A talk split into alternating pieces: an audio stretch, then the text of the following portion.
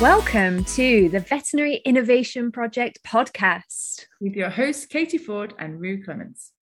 We are all about the people behind the projects. And this season, we are so excited to be focusing on high performing teams. We would just like to take this opportunity to say a massive thank you to our sponsors, Boehringer Ingelheim, who are not only supporting this podcast, but also the Vet led Veterinary Human Factors Conference.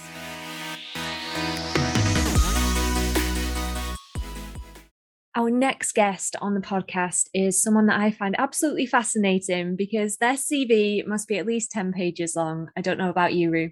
Oh yeah, I was looking through well, prep for Paul. I was like, there is so many things we could talk about today that I'm just excited to see where this conversation takes us. And the thing that I do love about Paul as well is I work with him at VetYou as a co-director. And as much as you'll see when we speak to him that he is lovely, he is genuinely that person behind the scene as well. He is one of the kindest, nicest, most interesting guys that I've worked alongside. So I know he wants the best for this profession and bringing all of his experience from the military, the law sector, from all of the corporate sectors that he's trained in his leadership and development company. I know that we're going to have some value.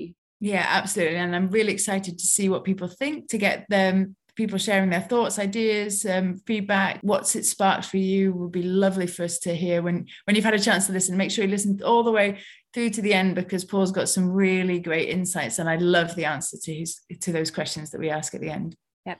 Hold on tight. Look forward to this one and please share on social media. Let us know what you think for high performing teams and what maybe your answers would be to our final four questions, too. We've had lots of you sharing them already, so we look forward to hearing those. Let's get started then and head into this episode where we're going to be joined by Paul Horwood.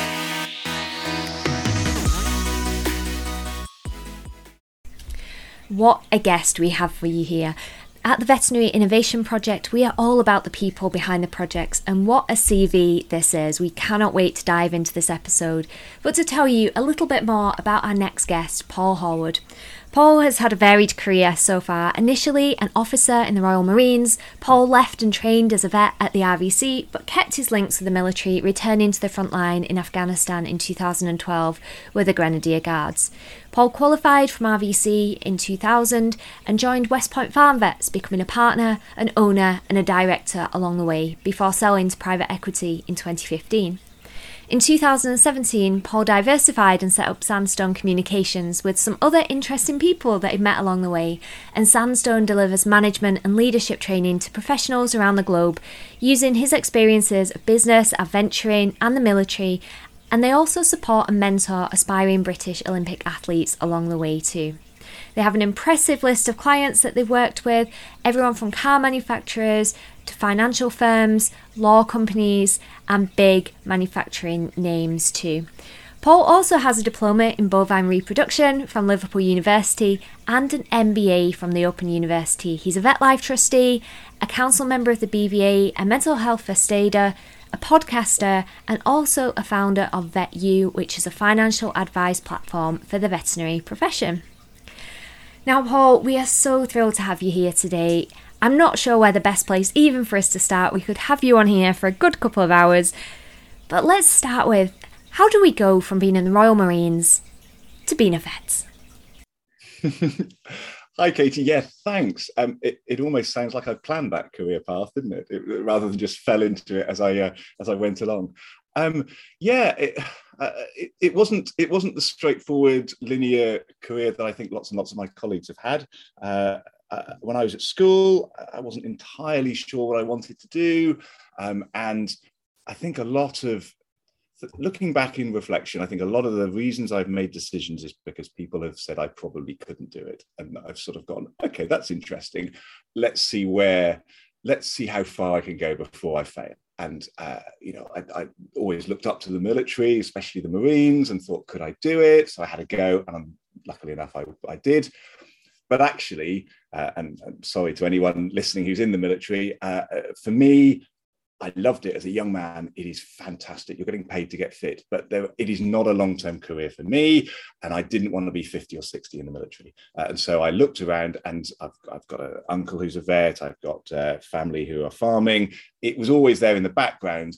And I luckily had the A levels. And so I applied and, and got into vet school bit of a difficult uh, trundle through because obviously I'd had a few years away from academia. The military is not absolutely focused on academia, uh, but I got through vet school, uh, and like you said, uh, then started meeting some fantastic people, and and and, and off we went. So yeah.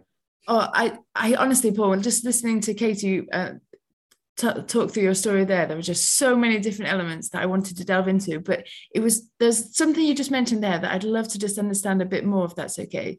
So um, you, you kind of mentioned there that um, you want part of your kind of drive came from seeing how far you could go before you you you failed in inverted commas. Has your kind of your perception of failure changed over the years? Is was that something you know over all the different things that you've done how how do you feel about failure now? Uh, yeah luckily um luckily i've done lots of failure uh, and i think i'm getting quite good at it. Uh, i'm getting better and better at failing. Uh, i think looking at uh, a lot of my colleagues i think that's something that you know so many people i know have never failed whereas i i have and I think that's a I think that's a good thing. The more I've failed, the more I've learned where my where my failure point is. I know that I can keep pushing until that doesn't work, and then someone can challenge me, and I can go. Actually, I, I think I could have a go at that. Yeah, okay, I'll have a go, and if it works, brilliant. And if it doesn't, doesn't matter. I've still learned something, and I can still still go on from that. Um, I, I, actually quite enjoy that. Uh, I've, I've enjoyed learning by just learning where my barriers and where my boundaries and uh, and where they are. So yeah, I, I actually quite enjoy finding out where the failure point in me is. Yeah. And I do feel like we're starting to talk a lot more about failures within the vet profession and how we can use them to move forward rather than beating ourselves with a stick about them. And it sounds, Paul, that you've learned a lot of lessons through failure, through your years of various professions and experiences. What lessons do you think you've taken from these other professions for you personally as you've stepped back into the vet profession again? Yeah, that's an interesting one. It's it's been quite useful having time off um, to think about it. I think a lot of the times in veterinary, um, we're flat out. We're 100% all the time. We're trying to squeeze a couple of jobs into our day. We're clinicians, we're uh, fathers or mothers, we're um, uh, leaders, we're managers, we're friends. We're just trying to squeeze in hundreds and hundreds of percent into a 24 hour period. And we never get time to self reflect and have a think about it. That some of the best times I had, one of the things I really enjoyed about being in the reserves was I got to go away at weekends or for weeks or even have a sabbatical for 12 months and just get out of the veterinary profession and look back at it over my shoulder from a distance. I'm not there uh, in the veterinary profession trying to analyze how I'm doing because that's really difficult. I was able to look back at it. Also, I went away and did an MBA. After I sold my business, I was lucky to have enough time to, to sort of go away, do an MBA, and then develop Sandstone. And again, that was so self reflective to look back and go, that was good, that was bad. I was an ass there. I actually did that right there. That's great. I'll do more of that. I'll do less of that. And just having a bit of time, I think, was really useful. Having different strings to your bow. I know um, you know, Ebony and UKT really talk about that diversify or having side hustles. I think that's such a good thing to do to not be a 200% veterinary, to be able to step away and look back from a distance and, and think about how you're getting on. So I think I've learned a lot just from other uh, other professions or other jobs that you could then bring back those skills back into back into veterinary. Um, I mean, the military is a really interesting one the, the, almost nowhere do you ever get taught leadership. Um, you know, if you go and be a lawyer, you go and be a vet, you go and be a, a pilot, you go and be anything, you're trained to be that thing. No one ever teaches you about leadership. You just sort of uh, expected to learn it by accident along the way, apart from the military. Military is the only place where at 18, 17 and a half, 18, you can go and be trained as a leader, as an officer. And it's the only place I know that actually that's their entire job is to teach you as a leader. So that was interesting to actually be taught leadership rather than just, and that maybe that gave me a bit of an advantage going forwards though the military leadership is quite different to veterinary leadership. You know, if I order someone to do something in the military, if they don't do it, they go to jail. Um, if I, now, as much as I would love to do that in the veterinary world, you know, go and clean out that cupboard, go and do this call. You're on call tonight. No, right, go to jail. I would love to do that, but I can't. So it's much more, you know, influencing and bringing people with you uh, on the journey. So it's different. There are some skills that you can take from places, but also some skills you, you can't. oh, I feel like because nobody has video when you're listening to this podcast, I have to point out how much Paul is laughing about the prospect of sending people to jail. He is joking. That is not his aspiration within the vet space. But thank you so much for that, Paul. I feel like you must have a very long CV as well. You just keep adding more things. Oh, I did an MBA, and that's no mean feat. Just added added in there as a token. And I, I love the fact that you said that you still remained in the reserves as well, and you're doing that. Was that alongside still being in practice? And were you finding there were skills that you were constantly bringing back and forth at that point? Yeah, absolutely. One, it was great for me because um, uh, for me, uh, I find um, fitness, outdoors, running around, switching my thinking head completely off uh, is really good for you know just my resilience, my mental health, my my ability just to cool off, you know, turn your brain off for, for, for a weekend and then come back, and that's really good for me. So the reserves was brilliant. I got to go away with a different set of people, very different values and ways of looking at life. So it, that was really nice. Yes it's not a rest, but it's a change. And so that was that was brilliant for me. And there were some great skills, you know, uh, leadership in different situations, leading different people. As a veterinary world, we are quite um, uniform in terms of who we are, what we look like, uh, our views, our attitudes, our behaviours are, are, are quite similar. Uh, and so it's nice to get out and, and, and, and chat and be challenged on, stuff outside of that and and Paul, does that that different perspective? Do you feel that has allowed you to see the veterinary profession in a more refreshing way? Does that does that make you more frustrated? Like, how do you? I mean, imagine that's a, possibly a mix of all that. But yeah, how do you feel about that? A hundred percent both through yeah. Um, it's great to see it in a different light. It's great to see the positives because sometimes you can get quite cynical just you know when you're in at the coalface all the time uh, and you, you see it on the social media we have a good whinge of course we do. Um, but it's nice to get away and then look back and go actually it's a pretty cool profession. But there are some frustrations as well. Um, we, we, are a very old-fashioned profession. We are a very uh, we are a profession very resistant to change you know the old that's the way we've always done it almost could be the mantra or the, or the strap line for veterinary profession. You know, we are very slow to, to take on new ideas and way and new new ways of doing it. So it, that uh, pros and cons, frustrations, but also some cool. And here at the Veterinary Innovation Project podcast, we're so about people that are innovating, and that is what you are, Paul. You are going out to other professions, looking outside of that bubble and bringing those ideas back in. And that is the absolute reason why you are here as a guest as well.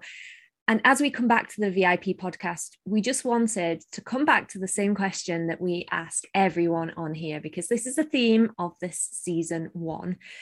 You've talked a lot about teams that you've been a part of, and we've been asking every single guest, Paul, what does high performing teams mean to you? Yeah, I've, I've been, uh, you're right, I've been a member of quite a few teams, some high performing, some utterly not high performing uh, across, you know, military, veterinary, uh, expeditions, mountaineering, etc., like that. Uh, so they've all been very different teams, different sets of people. What are they actually, what, uh, what does it mean to me? It means that everyone in it gets what they're doing. They're not just bimbling along. If we're just a group of individuals, we're just a team. We're not a high performing team. If we are a group of individuals who we are all pulling in the same direction and have all got each other's back, um, uh, you know, we're all covering each other's blind spots was something that someone once said to me before, which was quite useful. So that you know, the the sum of the parts is more than the the, the individuals. So you know, I might be really good at this, but I'm rubbish at that. But I know that Katie's got my back, so she's got that. She's covering that blind spot. I'm not having to do everything. I certainly see it sometimes in veterinary because we're massive overachievers, but also quite individualistic people. Um, we try and do everything and we don't delegate the stuff we're not good at to other people who can then do that. We're trying to do everything at, at, at a, at a mediocre level or 75%, whereas we could be 100% at that and, and leave the other things to, to, to other things. So, you know, in the military, when you go out the door, um, uh, you know, you, you take a medic with you now, I don't try and do, uh, you don't have eight people who can do everything. You have someone who's brilliant at being a medic, and then you have someone who's brilliant at leading, and you have someone who's brilliant at uh, using different kit. And so you have different people who are absolutely focused on being brilliant, but individually they're a waste of time. Whereas perhaps we're perhaps more generalist in, in, in the veterinary world in, in, terms of that. So absolutely, you, you know, trusting each other, understanding what everyone else is doing, having a goal. What are we actually here for? When I was in Afghanistan, it was one of the most amazing things I noticed in the team that I was out there was with all the all the politics, all the issues, all the problems, everything just went away. It was just a, a can-do attitude because we knew what we were there to do. It was the benefit was it was there for a short period of time, you know, uh, but we utterly were focused on the goal, and all the other problems. If there were problems, we all just went, yeah, let's fix it. I thought that was that for me is what a high performance team is. Problems come in, we don't blame, we don't try and shirk. We all just go, yeah, I got it. We all know where we're going. Uh, you're better at that. Brilliant, you've got that. You're better at that. So we've all got. We we can all do that. Trust each other. Get each other's backs, etc. Absolutely, Paul. I, I love the point of coming together on a goal, and this again is a theme that's come up through a few of the episodes too. Of how infrequently do we actually sit down as a team and decide what success and what the goal looks like? And I've never experienced that in clinical practice through, I was in clinical practice for eight years. And at no point did we sit down and say, what are we all aiming for? And I think we all assumed we were aiming for the same thing, but actually nobody ever had that clear conversation. So, Paul, you've got so much experience from other parts of other professions as well, and actually how they work with their teams and maybe how they bring team members on board and introduce them to the culture and the ethos and the goal. Is there anything that you've learned from them? Yeah, th- this is the one thing that I I noticed when I went away and, and set up my um, training business. I started to get involved and immersed into other professions who are quite similar to us, you know, medical, legal, uh, accountancy. They're, they're very similar ways of doing business uh, and, and ways of uh, looking at the world, the people involved. And the big, the big difference that I'd never noticed because I'd always, you know, spent most of my time in veterinary was how we bring new people into the team. And we are terrible at it in veterinary, absolutely terrible at it. Um, and, and I've been absolutely guilty of the same. We, we employ a new vet and what do we do? We go, right, uh, you know, there's the key there's your login, uh, consults in 20 minutes, go. And, and, and, you know, you've walked in through the door and you're still putting on your polo shirt with the brand on and you, and you've got clients in your face and off you go. And, and uh, you know, you don't know how to make RoboVet or whatever turn on. You don't know where the drugs are. You're rummaging around cupboards to find, try and find a syringe. Your car runs out of petrol, whatever. We are setting our teams up for success because we're so like, I'm paying you, you've got to work. Whereas in all the other professions I've worked in, literally in, in the law, it's four weeks before you do anything, anything at all for a wow. new employee. You spend four weeks getting paid, but just being inducted into the team, the culture, you meet the people, you meet everybody else, you meet the team, you, you get your logins, you get your phone, everything gets worked through. Your emails are actually working and turning up. You know, wow. You know, everything gets done so that when you start client facing, you should be at least jogging rather than trying to go from a standstill. And I think we are so bad at bringing people into our team um, in, in, the vet world. Uh, absolutely, Paul. And I guess there's there's well, there's multiple elements to that, but particularly you've got your practical things. So people are feeling like, oh, I know what I'm doing, so I'm I'm safe and I I I'm I'm confident. And then there's the sort of more slightly intangible things about what is the way we want people to be performing and behaving to each other? What's our what's our way so that people understand that the the the norms and you know the culture that we want to be encouraging in that team or practice? So if we don't give people that time and space to really understand that the question being one step before that have we got that defined and people understanding that so that we could then culturally onboard people into that? That's a whole other area but yeah have, being able to give space to both of those areas is is so important like you said not not done consistently definitely uh, and, you're setting the team up for, for failure because not just the person coming in, but everyone else will have to cover their back. They'll have to, you know, you, you then have the, the issues and the frictions of mistakes happening, people having to spend time to fix those mistakes or whatever. So you're just fracturing your team. You're creating more problems for your your team and and making it less high performing by bringing by just chucking new people in without any of that in, induction process. Yeah absolutely. And just from your insights paul do you think what's the reason behind that? Is that because we haven't yet understood the importance of that or is it just that often teams and individuals are so busy that they're just not um there is there is not time or space or planning in that? What what do you think kind of might be some of the reasons that are behind that? Well uh, good point. And i was thinking back to why i did it and i did it you know absolutely. I, and and i think it's the culture of the veterinary industry but we don't know any better because we haven't been out and we haven't seen and we and it's the old that's the way we've always done it. That's how i was inducted into into jobs. So i assume well that must be how we do it. There you go. There's your stethoscope. Crack on. And and it's not until and i didn't realize and i absolutely did this sort of thing to people who were employed at, at my company. And it was not until I went away and saw a different way of doing things that I just went, oh, why did I not realize that. Uh, and there's, some, there's something that I, I, said at the beginning. Uh, there's something so good about being able to step outside the veterinary industry for a while and look back at it from a distance and see this sort of stuff. Yeah. I feel like we started to draw a lot of parallels between what we can learn from other industries, what we can bring back to the vet industry, and presumably with things like communication.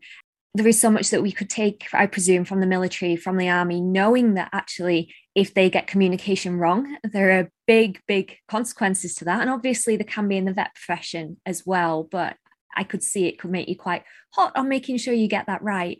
So, Paul, what other lessons do you think we could draw as you being someone that's been and had a foot in each camp that we could bring across to the vet profession to make positive changes? And I, I presume in your role as an advisor now that you're looking forward to getting your teeth into actually doing some of that. Yeah, absolutely. So, uh, one of the big ones is um, communication, getting sure that everybody knows what's going on. Um, so often uh, we we think everybody knows exactly what's going on, but that's just because we know what's going on, and we haven't actually told everyone exactly what what it is that's get, that, that, that's happening out there. And there's often barriers. So you know, you might be the head vet, and you tell your senior vets, and then they know, but then it doesn't go down.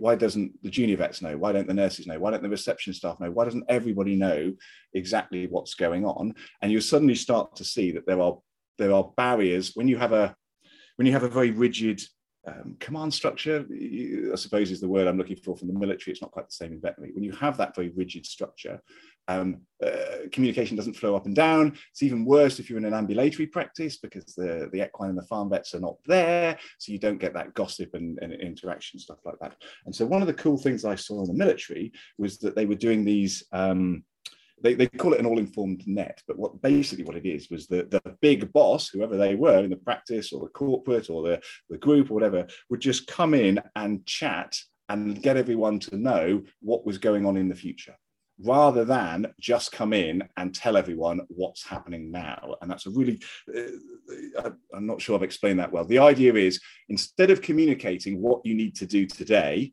by coming in and ordering, right, you do this, you do that, you're on, you're ops, you're going out and doing calls. You uh, once a week, once a month, whatever it is, whatever you need to do, you start to tell them what you're worried about and what you're thinking about and what decisions you might need to make in the future. And that then empowers everyone. Everyone realizes the pressure you're under. Everyone can feed into that decision making rather than you coming in and going, new rota, or we're buying this practice down the road, or we're setting up a branch and, and it's a done deal, you go, I'm thinking maybe we should look at maybe setting up a branch, or maybe we need to go to two vets on the rota in the future. And you just let them know before you've made the decision rather than telling them after you've made the decision, just to get everyone bought in. And vets love this. I've noticed this. Professionals, vets, professionals absolutely love to have their opinion, uh, to give their opinion. There's something so, even if the decision is no, we're not going with your decision. Just to be asked, you can just see them just, oh, brilliant! I'm going to tell you now. They absolutely love to be asked. So uh, I, I, I that's what I, one of the things I really want to move into in the veterinary world that I've noticed in the in the military was really good to try and break down this problem with making sure that everybody knows what's going on and what's going to happen and what might happen and where the pressures are and what the decisions might be in the future to get everyone involved in that. So I thought that was quite an interesting thing that I'm trying to work on. and I love that, Paul. Like, I guess when we're we could we could have a whole different indicator. We should definitely have a whole series on leadership. There's just yeah. so, so much, and I was like, where where could we go with this? But I suppose the the challenge that I see in that currently is it requires our leaders within practice to be vulnerable, to be able to share their thoughts, to to be able to be willing to say, I know I said this last week, but things have changed, and I or that was a mistake or that was a check you know so it requires a whole different level of authentic leadership a level of communication a level of vulnerability willingness to share that um again is something that you know it's, it's totally possible for people. It's not like you either have it or you don't but it's it's a different style that hasn't been modeled in many places for us in this profession in my experience to date. But I'm starting to see it definitely, definitely in different areas. Um, but yeah, I'd love to hear your thoughts on that too, Paul or Katie. Yeah, the, the worry there, I think, is a lot of people are in leadership positions and they've got that imposter syndrome. They worry that if they uh, allow people to see that they're not 100% sure that that will then uh, make them uh, will bring them down in other people's eyes. And uh, people will look down on them or think that they're rubbish leaders and they, they feel they have to uh, to be 100% and perfect in this this Spartan giving out diktats. Um, Katie you're absolutely more the expert in this than me but, but my, my thinking is that a lot of people certainly when they're new to leadership worry and think they have to make all the decisions. And and perhaps when they get more mature in their in their job or more confident in their job or more confident in their, in their skin they're more willing to, to open up perhaps a little bit. There was one thing i wanted to say on that. So from the military again because of what the military does people die get injured etc they absolutely teach uh, other people to be able to fill in if the leader's not around. And then i was talking to an awesome lady called Jo Bradshaw, who has done seven summits. She's um, uh, one of the top people in the Duke of Edinburgh scheme, fantastic mountaineer. And, and she's you know led people up Everest and Kilimanjaro many, many, many times. And she said, when I asked her exactly this, you know, what, what do you think about this? She, she goes, I've got it right in my team. I know my team is flying. If I don't turn up the next day and everything's fine, and I thought, that's brilliant. That's brilliant. So, you know, absolutely not the big gobby, shouty, listen to me, I am. It's the everyone's trained up, they know what they're doing. That's a high performance team. They've got it, they understand the goal. If the leader's not there to handhold and spoon feed them every morning, doesn't matter. They know they can carry on. I thought that was pretty cool. I really love that that story from Jo. And I think coming back and looping back to your point very briefly on imposter syndrome, Paul, I completely agree. And we know a lot of the things that input to imposter syndrome are societal stereotypes. And if we've seen what we think a leader should look like, and then we end up cross referencing ourselves to that, then that can actually mean that we miss out on what could be a really powerful type of leader that actually isn't based on those misconceptions of, like you say, Spartan standing there giving out orders. And as a really brief personal reflection, the job I stayed in the longest was the one where I actually ended up very good friends with the boss. And I almost had this very eye opening moment of saying, my goodness, look at all these struggles and these worries and these plates that you're spinning in the background. And I understand now why you can't always give us a clear answer and she involved me and asked my opinion. And like paul said i quite enjoyed giving my opinion but i'd never been asked for that. But as a reflection i stayed there for six years. So actually i do think that us involving team members and yeah vulnerability as leaders. Could be a whole other series in itself couldn't it? There's something to be said about a vacuum of communication. If there's a vacuum if the if, if no one knows what's going on rumor innuendo worry anxiety all of this sort of stuff starts to come. You start to imagine the worst if you're in a team that's not a high performing team and you don't know what's going on. Am i going to lose my job? Is it all gone wrong? Uh, or, you know why am i not being told? You always worry and imagine the worst. And so, absolutely, just you know, communication. Some communication is better than no communication. Vacuums are bad. Yeah. Absolutely, and that's a huge element of that psychological safety that um, we, we talk about so much, and we're really hoping will be something that is much more talked about in the profession going forwards and and in the day to day. But just making sure that people feel safe in whatever that looks like for for them and for that team then we'll, then we'll start to see people kind of performing at, at their very best yeah, if you're worried about your job, your health, your career, your family, you're never going to be that good at work. You've got to get rid of those things first. Sort it, not rid of, sort those things out first. And that's what we're really looking forward to talking more on all of these topics: psychological safety, culture, and much, much more you'll see at the Veterinary Human Factors Conference at the end of February as well, that we are running in the lead up to. And Paul, I have absolutely loved hearing all of your story. I feel like we could talk to you for another four or five hours. There are some really good stories that I know we haven't had a chance to bring up yet. So maybe we'll have you back on the leadership season when we get round to there as well. But we always end up with our four sentences which everyone will have heard on previous episodes, where we put you on the spot and ask you to finish them for us. So we get to know a little bit more about the people behind the projects, because you were no doubt innovating, Paul, and bringing some fantastic ideas back to the profession. So the first one that we've got here is I wish I could go back and tell myself. uh, I wish I could go back and tell myself not to sweat the little things. Um, I, I, think I'd like to just say, and uh, I've sort of started to have the don't let perfection get in the way of good enough. Uh, you know, and lots of people will shout at me in the vet world because we like perfection, but I just don't sweat the little things. Think about the big stuff, focus on the big stuff, and the little stuff often sorts itself out. Very true. And the next one is I am happiest when? Uh, when I'm in the outdoors. Uh, I absolutely love it. If and the mountains were perfection. If I if I could just be in the mountains with my friends every day, I would be I would be the happiest. Absolutely.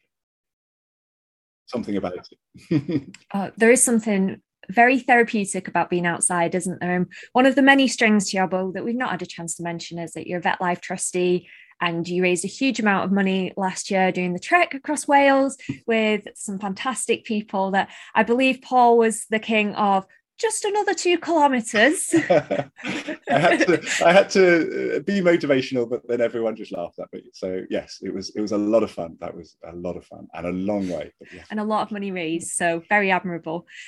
Our next one, and this is in, in line with the VIP podcast. I am most innovative and creative when. Yeah, I had to think. I had to think about this one because I don't see myself as innovative as crea- and, and creative. But um, uh, so my thoughts are: I'm most innovative, innovative and creative when I'm bouncing around ideas with other people. I I can't do it on my own. I need to sit in a room, often with a bottle of wine or something, and just chat and mull over ideas and go down rabbit holes and cul-de-sacs. So I am most innovative and creative, probably in a restaurant, in a pub with a couple of friends and a bottle of wine, just just chatting blue skies, etc. I imagine what fantastic ideas have come up over the years, judging by how many things you've done, Paul. And the final one, we have our genie moment. I wish. I wish. This was the one I had trouble with. Uh, I suppose I just wish uh, that my kids look back over uh, over the next 10 15 years and i've just got some great memories of, uh, of us together so that's what i wish for really you know how many times the i wish has come back to family and to children in this podcast series? And we always end up with the same reflection of just remembering that we're more than our job titles and we are humans and there's so much more to us than what we do in our nine to five or in the vet profession not always a nine to five but coming back to that being people first. So honestly, thank you so much, Paul. We have gained so many insights, so much inspiration, so many lessons. I feel like a lot of people listening to this are going to get so much value moving forward. Um, all we can say is thank you. Thank you. That was lots of fun. Thank you very much. Thank you, Paul. And just before we head into Ruth and I's dissection of Paul Horwood's episode, don't forget that listening to this podcast, you do get an exclusive 10% discount on your Veterinary Human Factors Conference tickets. The code being VIP Podcast 10. That's VIP P O D C A S T 10. And we're just going to head to our fantastic sponsors, Boehringer Ingelheim, for one minute before we recatch you again to talk a little bit about our reflections on that episode. We asked Boehringer their thoughts on Paul's episode, and this is what they had to say. They said from Paul's episode, one of his subtopics that really stood out was the area of clear communication. At Boehringer Ingelheim, this continues to be a key focus for us, and we are fortunate to have spent time learning from an expert in this field, Brené Brown. Clear, honest communication can feel really uncomfortable at times. However, it's one of the fundamentals to ensuring that individuals and teams can perform at the best. Brené is famous for a phrase which we think sums up why we should all be braver with clear communication. The phrase is clear is kind. If you reflect on what this means, you realise the opposite is true. Unclear is unkind, and as such, helps us realise why, when we have an obligation to our colleagues and team members to communicate honestly and clearly. As you listen to Paul today, perhaps it's time to reflect on how you can take this phrase and relevant actions moving forward with your colleagues and team. And for those of you that wanting to know more about clear communication, we can recommend Brené Brown's book titled Dare to Lead, and they really hoped that you enjoyed this episode. Well, that was super interesting. I've learned so much from Paul. I know that we always love to reflect, and we encourage you to do the same at the end of these podcasts as well. Think about what your take home message was, what you're going to start doing, what you might stop doing, or what you might continue doing, because it, that is so key for us to reflect on anything that we spend our valuable time on. Rue, I know that you said already we could have spoken to Paul for hours. We could have done probably a whole Paul Horwood series, I think, if we went through his whole story. But what was your light bulb moment? What was your key reflection from that episode? Oh, absolutely, Katie. I'm already thinking, oh, next season, what can we do in um, leadership and beyond within the veterinary profession? Um, for me, there are so many things that Paul said that reminded me of um, conversations I've had in the past or things that we're planning in the future. And I think the the part that really hit home when I'm reflecting that, you know, the, the thing that I'm really taking forward is that remembering how how important it is for people within our teams to feel that shared sense of going forward, knowing what's happening, that sense of safety, the sense of belonging, but also the sense of being included um, and feeling like they they that we all matter that our opinions matter that our thoughts matter. Obviously that knowing that we're all human that things can change that you know we, we're not in control of everything but that we we have that shared mental model and that we're all communicating to the best of our ability. I completely agree. And when people put it so simply it makes so much sense. But i know through my own personal experience i haven't really ever seen that happen we just all make that assumption that we're all on the same page, don't we? And I think off the back of that, my light bulb moment would be what Paul was talking about with team inductions. We do just throw people at the telephone when we're introducing client care teams. They're set up. Here's the system, here's the login. And there ends up being that moment of what do I say to this person? What do I say to that person? Or as a vet, when you're already feeling worried because all those imposter voices are popping up and all that self doubt's coming along, and you're questioning yourself over what brand of vaccine do we use here? What is the gap between these ones? What do they like to say about spaying and castration as their set protocols? And then when you have to go and ask those questions because you've not been in had an induction, no one's explained even the practical level side of things, you start to doubt your abilities as a professional. And then when we step out of that, we go into what you just talked about there of introducing what are our team aims, what is the culture about here, what are our values, what's important to us and how much that would ease a transition into a new role and stop having what I'd describe in my personal experience as a floundering moment of goodness, can I even be a vet? I thought I did really well in my old job. I don't know what I'm doing here. Oh, I'm having to ask so many things. And actually, if we we did step back and look at those other professions and their induction procedures and looking at putting that across into our space and in a way that suits us. I realize that with staffing at the moment, it's not always that easy for us to have a gap with a full time potential member there. But I'm sure there are ways that we can work around that and actually mean that they're inducted into the team well for the good of the team and for the good of them as well.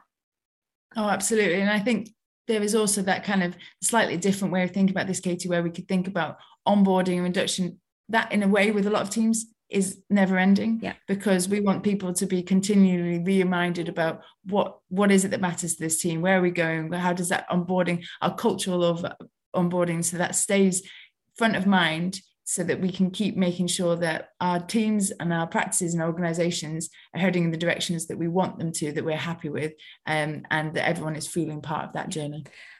I also think thinking of that at a macro level as well. Like what moves are we making that align with that so that it becomes more than us writing a few words on the wall of the staff room so that every move that we make is aligned and we don't have a dissonance between what we say on paper that we're about as a team and what actually happens at a ground level too. So considering that as we move forward too and making that like you say an ongoing process for this is why we're doing this because this is important to us. And paul's point of this is what we're thinking about in the future. This is what we're considering. This is what might happen, and bringing everyone together with that vision. So I feel like this has been a really powerful episode. I certainly took a lot from it. I hope that everybody listening did as well. If you do want to find out more about what Paul's doing or what Paul's been up to, you'll find all of his details for the various companies and organizations that Paul is a part of in the show notes too. And once again, a huge thank you to our sponsor, Boehringer Ingelheim for their continued support and making this series possible. So thank you. Take care, everyone. Thank you.